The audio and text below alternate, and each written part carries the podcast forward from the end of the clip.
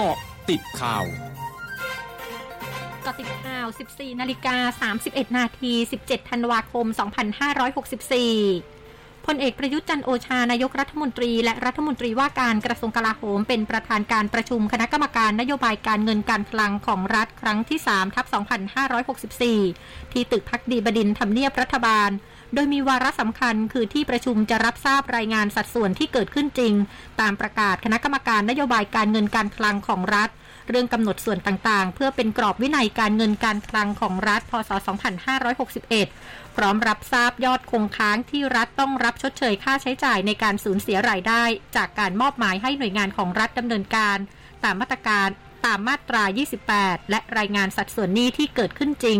ตามประกาศคณะกรรมการนโยบายการเงินการคลังของรัฐ ในการกำหนดกรอบการบริหารหนี้สาธารณะ พศ 2561 รวมถึงรายงานสถานะหนี้สาธารณะหนี้ภาครัฐ และความเสี่ยงทางการคลัง นอกจากนี้ที่ประชุมจะพิจารณาร่างแผนการคลังระยะปานกลางปีงบประมาณ 2566 ถึง 2569 ด้วย พลเอกประวิตรวงสุวรรณรองนายกรัฐมนตรีในฐานะหัวหน้าพักพลังประชารัฐเผยถึงเหตุสภาผู้แทนราษฎรล่ม เนื่องจากองค์ประชุมสภาไม่ครบว่า ประธานที่ประชุมให้เวลาในการนับองค์ประชุมน้อยน้อย เพียงแค่ 2 นาที 10 วินาที ซึ่งน้อยเกินไป แต่สสส่วนใหญ่อยู่ในห้องพักไม่สามารถเดินมาทันนับองค์ประชุม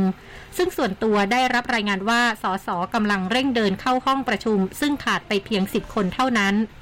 นอกจากนี้พลเอกประวิทย์ยังได้กล่าวอวยพรเนื่องในโอกาสใกล้วันขึ้นปีใหม่ 2565 ว่า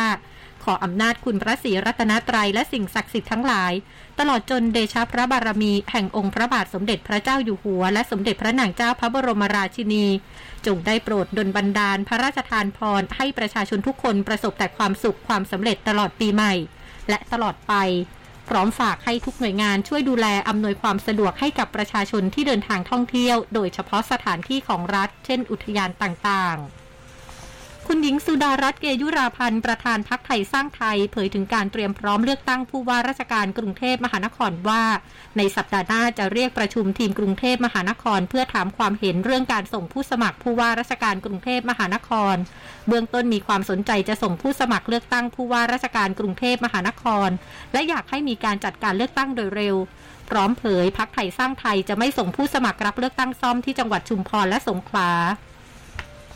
นายพิรมนินทยาผู้ว่าราชการจังหวัดยะลาเผย จังหวัดยะลาได้คุมเข้มตรวจคัดกรองบริเวณชายแดนใต้ เพื่อป้องกันเชื้อโควิด -19 สายพันธุ์โอไมครอนอย่างเต็มที่ โดยมีเจ้าหน้าที่ตำรวจทหารตั้งด่านตรวจเฝ้าระวังการเดินทางเข้าออกทุกช่องทาง ทั้งรถขนส่งสินค้าและกลุ่มแรงงาน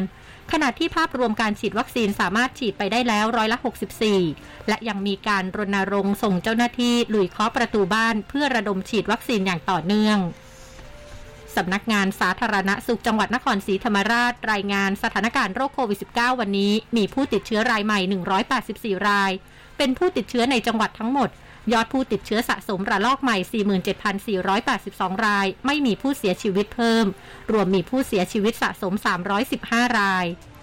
ช่วงนาคืบหน้าข่าวอาเซียนค่ะ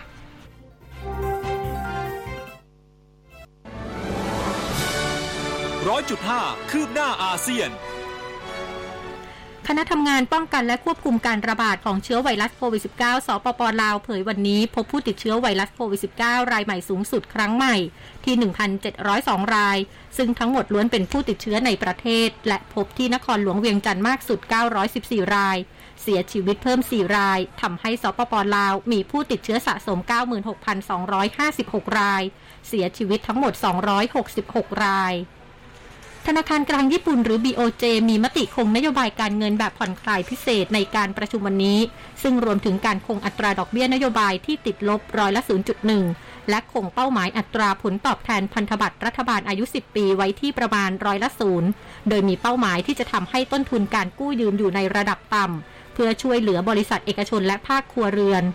นอกจากนี้ที่ประชุม BOJ ตัดสินใจลดวงเงินในโครงการจัดหาเงินทุนสนับสนุนธุรกิจ ที่ได้รับผลกระทบจากการระบาดของเชื้อไวรัสโควิด